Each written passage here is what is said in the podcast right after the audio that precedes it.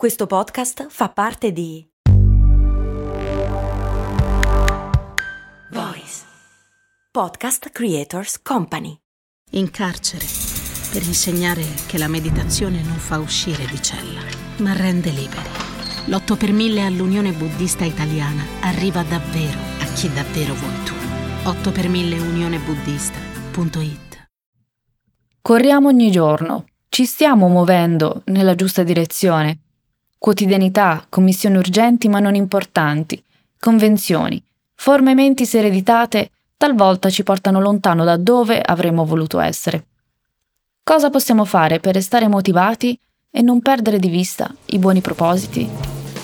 Ciao, sono Stefania Brucini e questo è Un passo al giorno, il podcast di pillole quotidiane per aiutarti a mantenerti costante su ciò che è importante per te. Quando pensiamo alla realizzazione di un progetto, la collochiamo nel futuro, di solito in un momento indefinito, il mese prossimo, tra due anni, da grande e così via. Il tempo sembra essere abbondante, ma se non iniziamo ad andare incontro a questa realizzazione passo per passo e giorno dopo giorno, ci ritroveremo ad un anno da ora senza aver raggiunto nemmeno il 20% di quanto avevamo sperato.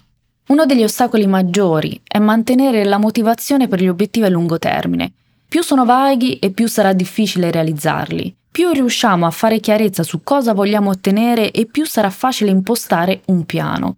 Come dico a chi lavora con me, per realizzare un obiettivo ci sono tante possibilità, tante strade diverse. E oggi ti offro un esercizio, la visualizzazione. Ci sono due tipi di visualizzazioni, quella sul processo e sul risultato.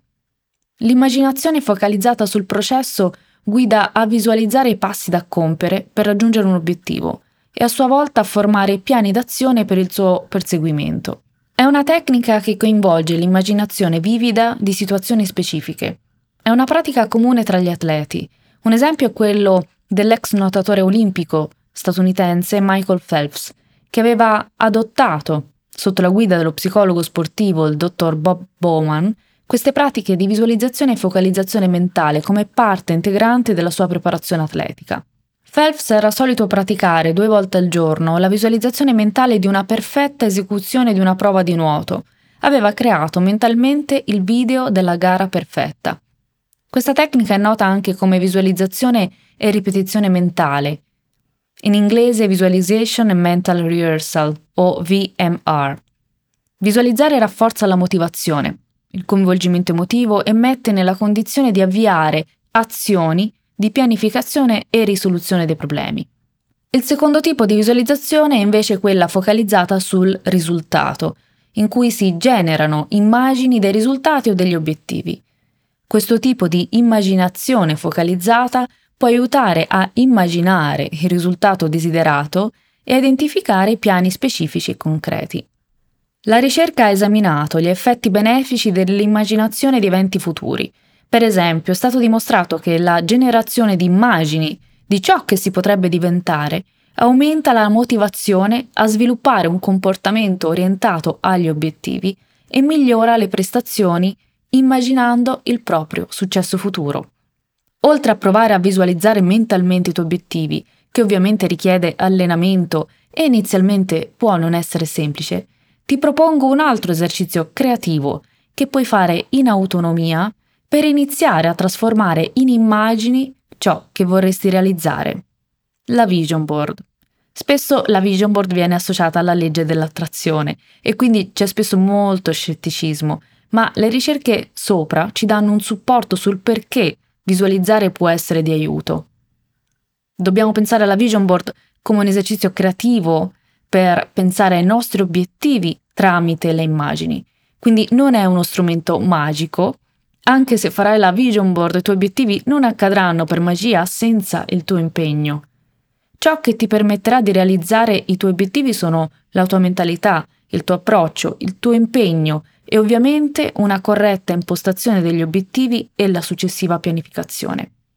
Un'altra ricerca di Cima e Bakci dimostra che quando un obiettivo è più facile da visualizzare e quindi rappresentare, aiuta a aumentare l'impegno e lo sforzo per raggiungerlo.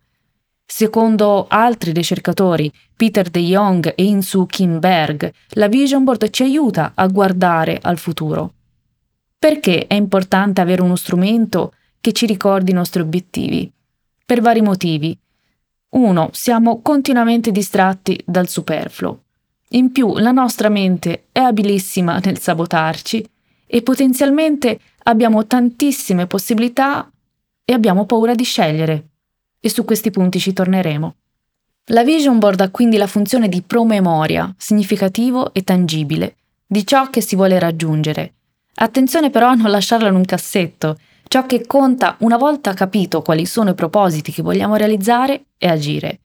Anni fa, stufa del fatto che la mia vision board finisse in fondo a un cassetto, ho creato un metodo per pianificare, smettere di procrastinare e mantenermi focalizzata mese dopo mese, settimana dopo settimana e giorno dopo giorno sugli obiettivi. Questo per dire che la vision board ci aiuta a ricordare ciò che vogliamo realizzare, ma se giorno dopo giorno non facciamo niente, neanche un simple tiny shift, un piccolo cambiamento verso la nostra visione, difficilmente l'obiettivo si realizzerà da solo per magia. E nella puntata di domani vediamo come fare la vision board. A domani!